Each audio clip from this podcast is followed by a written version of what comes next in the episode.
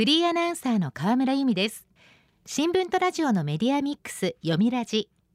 読売新聞の取材を通じた最新の情報をもとにニュースの裏側に迫ります。早速今日のトークゲストをご紹介しましょう。今日も電話でお話を伺います。読売新聞大阪本社経済部記者岸本秀樹さんです。読みラジには初めてのご出演です。よろしくお願いします。よろしくお願いします。まずは岸本さんの記者歴を教えていただけますか？はい。記者歴22年です。大阪経済部では関西の財界やエネルギー鉄道といったインフラ系企業などを担当しています。2025年大阪・関西万博もカバーしています。京都府出身で京都総局に在籍していた時は宗教も担当しました。よろしくお願いします。そんな岸本さんに伺う今日のテーマはこちらです宗教都市京都。寺や神社の財力が支える経済。岸本さんまもなく秋の紅葉シーズン。京都が一段と華やぐ季節ですね。はいそうですね。京都と聞くと神社仏閣をイメージされる方が多いでしょう。寺や神社は京都の経済にも大きな影響を与えています。京都には古来各宗派の本山が集結し人や物も集まり活発な経済活動も行われてきました。それがさらなる富を生み出す動きは現在も続いています。京都を支える宗教と経済の関係についてさまざまな角度から取材しました。なるほど。今日は京都を支える宗教と経済の関係ととても興味深いテーマです。はい。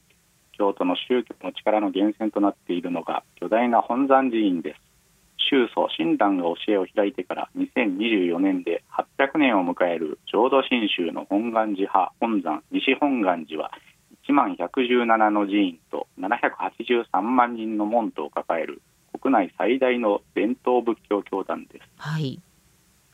その中で国の国会にあたる議決機関が宗教の宗に会議の会と書く集会です。全国の31教区から選挙で選ばれた議員合わせて78人で構成されています。2022年度の宗派と本山の予算案の総額はおよそ90億円に上りました集会は西洋の議会制度に倣って1881年に運営にさまざまな意見を反映するため宗務の執行機関とは別に設立され1890年開設の帝国議会の参考事例になったとも言われ他の宗派にも広がりましたそうなんですねまあそれにしても90億円ってすごい規模ですねはい京都市内には浄土真宗本願寺派以外にも信州大谷派本山の東本願寺や浄土宗総本山の知恩院臨済宗妙心寺派大本山の妙心寺など有力宗派の本山が集中していて世界的な宗教都市とされています朝廷が京都にあったことで有力寺院が建立され本山が各地の寺院を統括する制度が江戸時代に確立されると富が集まるようになり京都の中枢機能が強化されるようになりました。なるほど。京都の本山寺院では修復作業が絶え間なく続いています。西本願寺ではこの春までにいずれも国宝の阿弥陀堂異雲閣唐門の修復作業を完了しました工事費は3件合わせて12億円に上ります。真言宗地山派総本山の智釈院は14億円を投じて国宝の障壁画を展示収蔵する施設建設と近藤の修復を進めます。信州高尚派本山の高尚寺は4億円かけて御霊堂の修復工事などを行っています。大小さまざまな修復工事の総額は年間数十億円規模になるとみられます。こうした投資は修復した建物や収蔵品の特別公開などで参拝者や観光客が増えるというリターンをもたらしています。なるほど。投資からのリターンというとまさに経済のお話なんですがでも本山寺院などが富を持ちますと力も持つことにはなりませんか？はい。京都の宗教界の巨大な力は威風の対象にもなっています。象徴となっている出来事が琴税紛争です1985年京都市が配管料に税金を上乗せする琴税を実施すると対象となった清水寺や金閣寺など一部の有名寺院が配管停止で対抗しました。古い都の税で琴税紛争。はい。1984年におよそ3900万人だった観光客数は1986年には3700万人と2年で200万人近く減りました結局琴税は廃止され市と寺院側は1999年に和解し紛争は終結しました。京都を訪れる観光客は外国人観光客を増やす政府の方針もあって2019年まで7年連続で5000万人を超えるほどになっています。宗教界抜きで地元経済は成り立ちません。そうですか。ということは宗教に支えられて京都の経済は順調ということですか？それがそうとも言い切れません。高齢化や人口減による氏子や檀家の減少生活様式の変化による宗教離れなどで多くの自社の経営は厳しく京都も例外ではありません。新たな収入源確保のためホテルやマンションを併設する事例もあります。ホテルやマンションですか？はい。京都市中心部の繁華街にある三井ガーデンホテル京都河原町上京寺はコロナ禍が続く2020年9月に開業しました。167の客室を備えるホテルの1階に室町時代の1449年に開山した浄土宗上京寺の本堂が入っています。44代目の三山幸喜住職が25年勤めた銀行を辞め2014年に親類から寺を継ぎました。へえ銀行マンから住職にというのは驚きなんですがお寺のホテルというのも意外です。え檀家はおよそ100件と少ないため財務は厳しく築190年の本堂の修繕費などが重荷になりいずれ立ち行かなくなるのは目に見えていました。そんな中駅から徒歩1分で観光名所の八坂神社や祇園に近くおよそ1300平方メートルとまとまった土地は希少で宿泊施設に最適と考えホテル建設を思いつきました。本堂は解体し建物内に移設しています。ホテルは三井不動産グループが運営し建物の賃料が寺の収入になっています。なるほど。京都御所に近い梨の木神社は境内のおよそ2000平方メートルをマンション開発事業者に60年契約で貸し出しました。マンションは2015年6月に完成し次第収入を社殿の修繕費などに充てています。明治時代創建で初捕虜や挙式料などが主な収入源でしたが2008年頃から老朽化した施設の修理費用が捻出できない状況に陥っていました。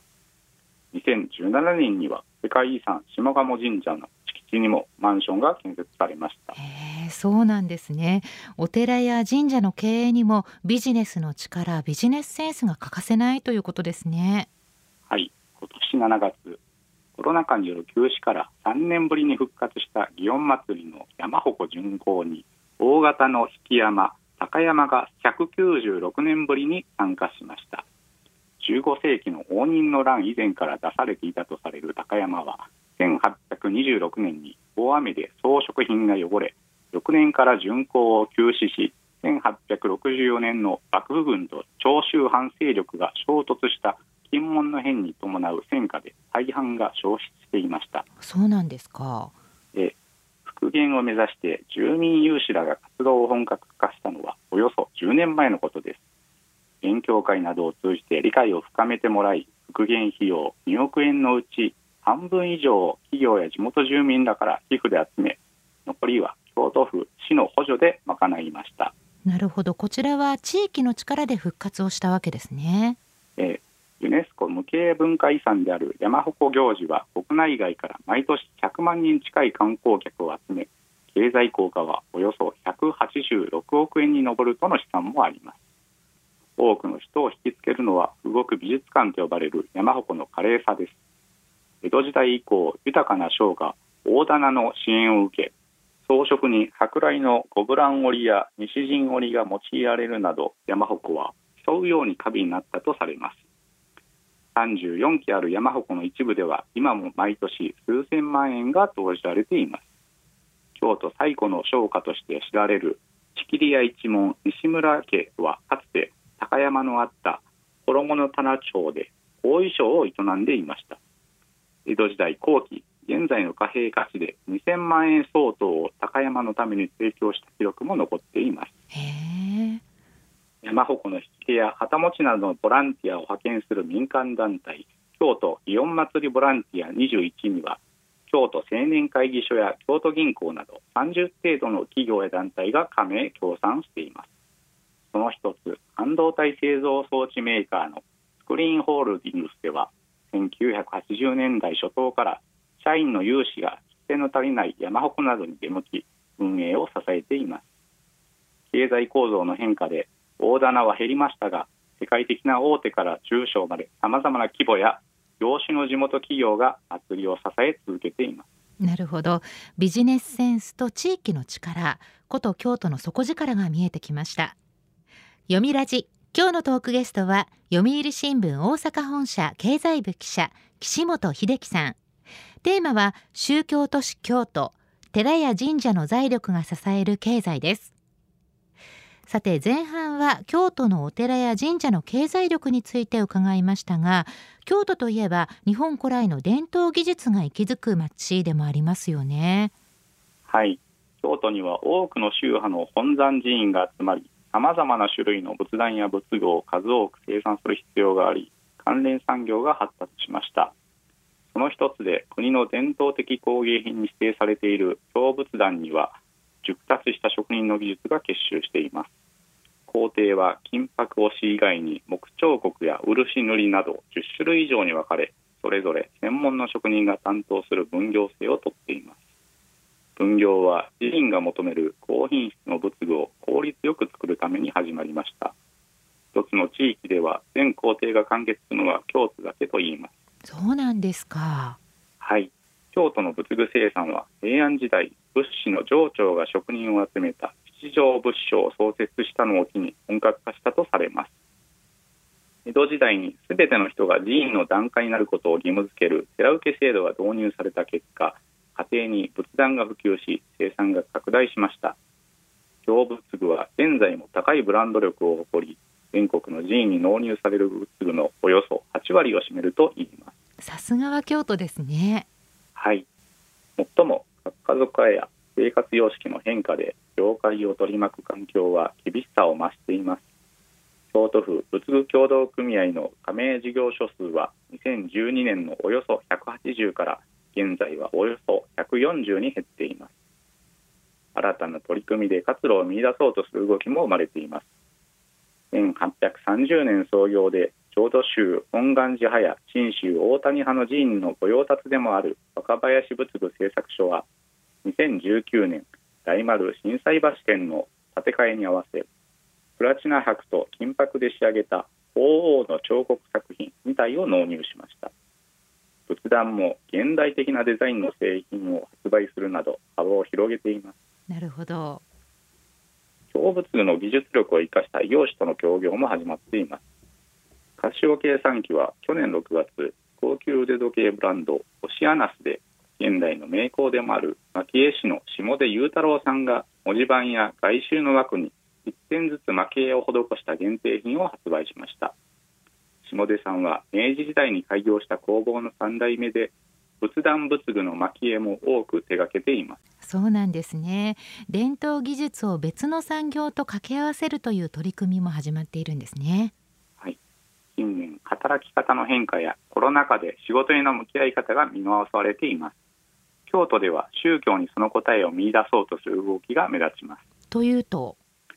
豊臣秀吉とゆかりのある浄土宗大光寺では副住職の河村栄翔さんが毎月数件企業向け研修を開催し自身が講師を務めています。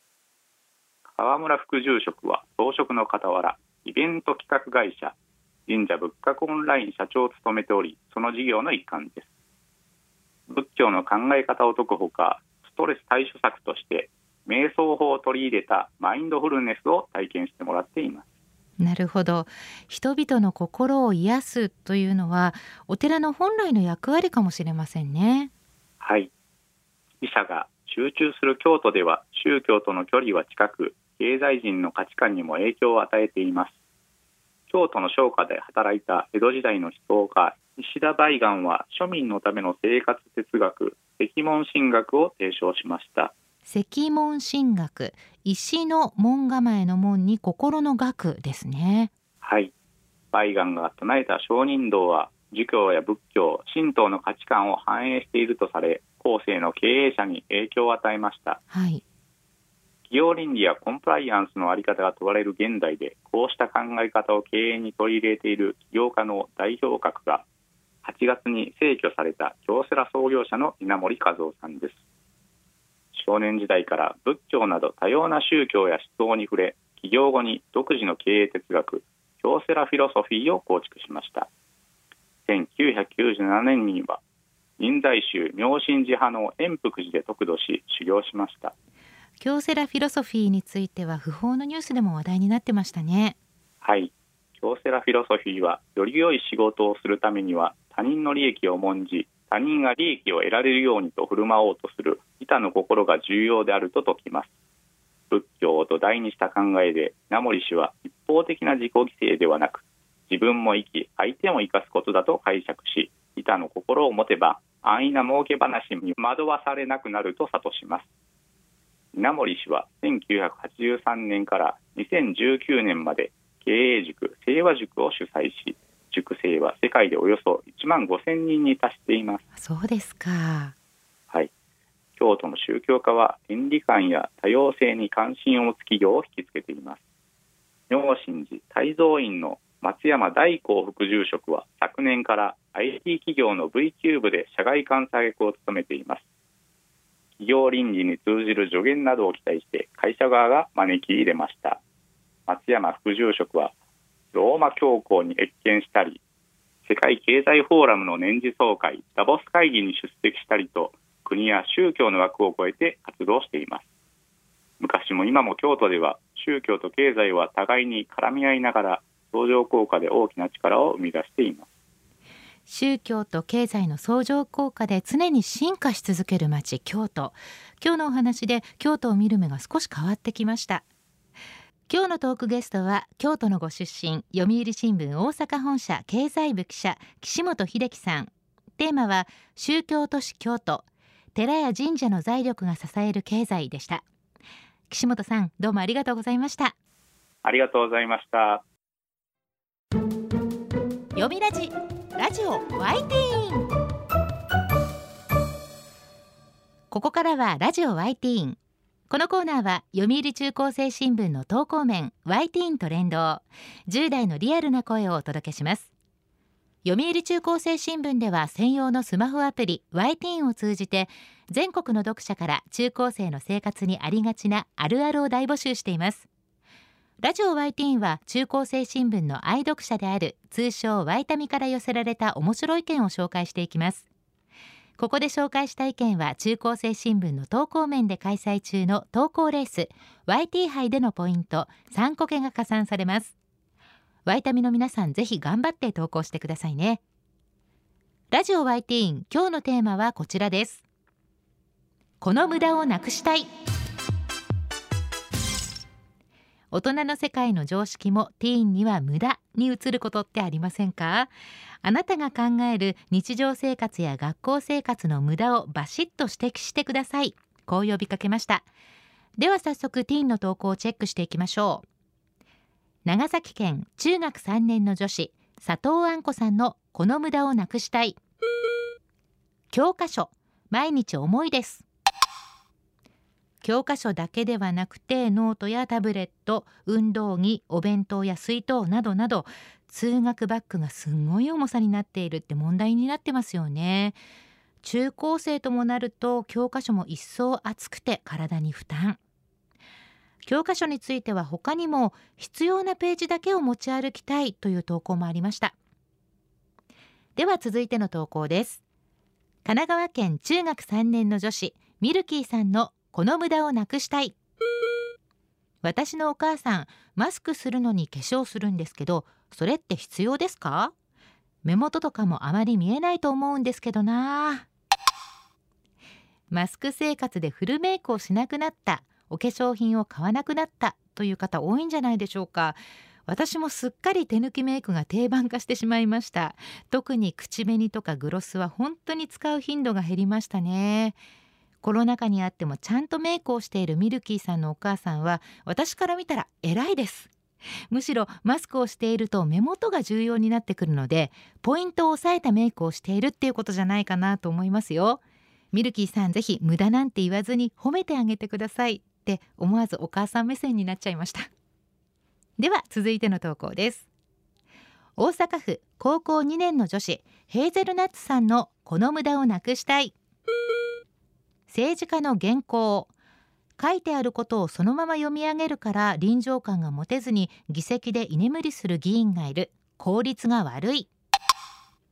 これは鋭い指摘ですね。ヘーゼルナッツさんはテレビの国会中継などの様子もちゃんとチェックしているんでしょうか。政治家の皆さん中高生は見てますよ。では最後の投稿です。滋賀県中学2年の女子 LJ さんのこの無駄をなくしたい。欲しくもないのにもう一枚つられて出てくるティッシュ。戻すのもなんか嫌だしめっちゃ無駄。わかります。これは確かにね続けて出てきちゃうんですよね。1枚でいいのに2枚出てきちゃっているとしたらみんながそれをやっているとしたらすごく無駄だしもったいない。SDGs にも反する。小さなことでも疑問を持つことって大事ですね。ティーンの疑問には社会を良くするヒントがたくさんあるなと思いました。ラジオ Y ティーンテーマはこの無駄をなくしたいでした。読売中高生新聞は社会の最新トレンドを学べるニュース記事から受験に役立つ学習情報など10代の心を刺激するコンテンツ満載です。詳しくは読売中高生新聞のホームページやツイッター、インスタグラムをご覧ください。来週のテーマは忘れ物コレクションです。ラジオ Y ティーン来週もお楽しみに。週刊ニュースラジオ読みラジお別れの時間です。今日は宗教都市京都のお話でした。来週のトークゲストは読売新聞文化部記者小杉千尋さん。テーマはまもなくスタート秋の読書推進月間です。どうぞお聞きください。読みラジまた来週。